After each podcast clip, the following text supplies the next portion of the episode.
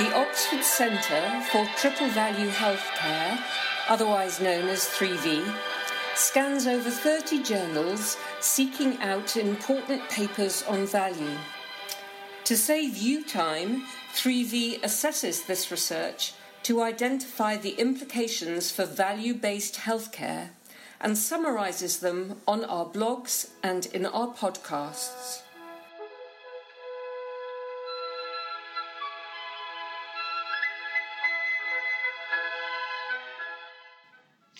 There is a belief that there is such a person as Homo Economicus, that is, the human who responds perfectly to economic conditions, incentives and the like. But actually, if you read the work of people like Oliver Williamson, who received the Nobel Prize on transaction economics, you'll realise that that's indeed not the case. And indeed, a lot of the behavioural economists have told us much the same. Those of you who are interested in complexity theory will also realise that in most of healthcare, we're working in the complex zone where there's a great deal of uncertainty and or not always agreement.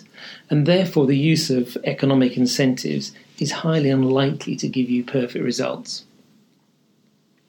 This week's paper of the week looks at a really important uh, piece of work that's going on, and this is the Advanced Quality Contract. Uh, it's been rolled out by Blue Cross Blue Shield in Massachusetts, and the paper is a special uh, report in the New England Journal of Medicine by Song et al. Healthcare Spending, Utilisation and Quality, Eight Years into Global Payment. There are many places that are looking at some kind of global or capitated payment as the way to improve value in healthcare. And this paper would seem to show that uh, actually this is a promising approach. The authors found that after eight years uh, uh, of the A Q C, an alternative quality contract, contract, that actually the population-based payment model actually showed a slower growth in medical spending. And it uh, also showed that quality uh, in markers uh, improved quicker in those patients enrolled in the A Q C than in uh, comparator groups. And furthermore, uh, they showed that the overall benefits in terms of uh, re- reduced increase in spending were less than the reward payments. Now, we've known for a long time that perverse incentives through poor payment systems like payment by results in England or fee-for-service, which is commonly used in the United States, de- definitely reward behaviours that can lead to low value. But it's not always been clear that good payment systems lead to higher value. And indeed, this paper, when you look deeper into it, would seem to show that is indeed the case. Because compared with populations in the region, although there was a uh, lower annual rise in spending of about eleven point seven percent, actually the actual difference in spending was only around three percent between the study group and the comparator group.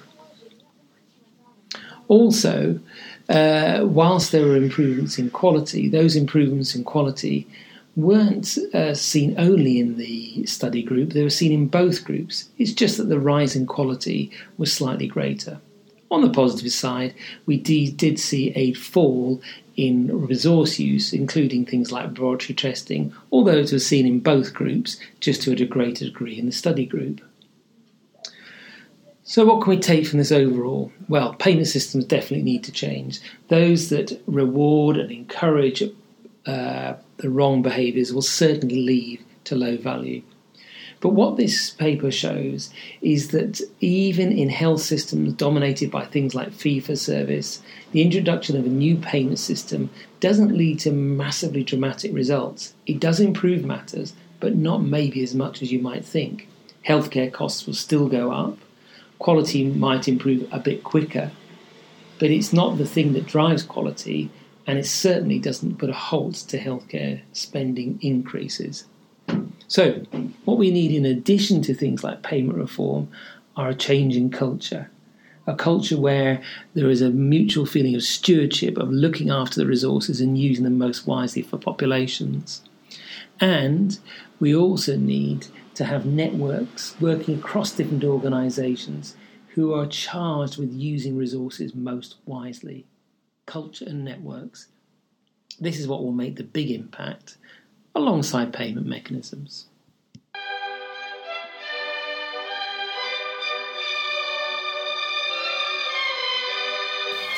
If you want to stay informed about important developments in value-based healthcare, you can subscribe by joining our mailing list at w w w dot three v h dot org.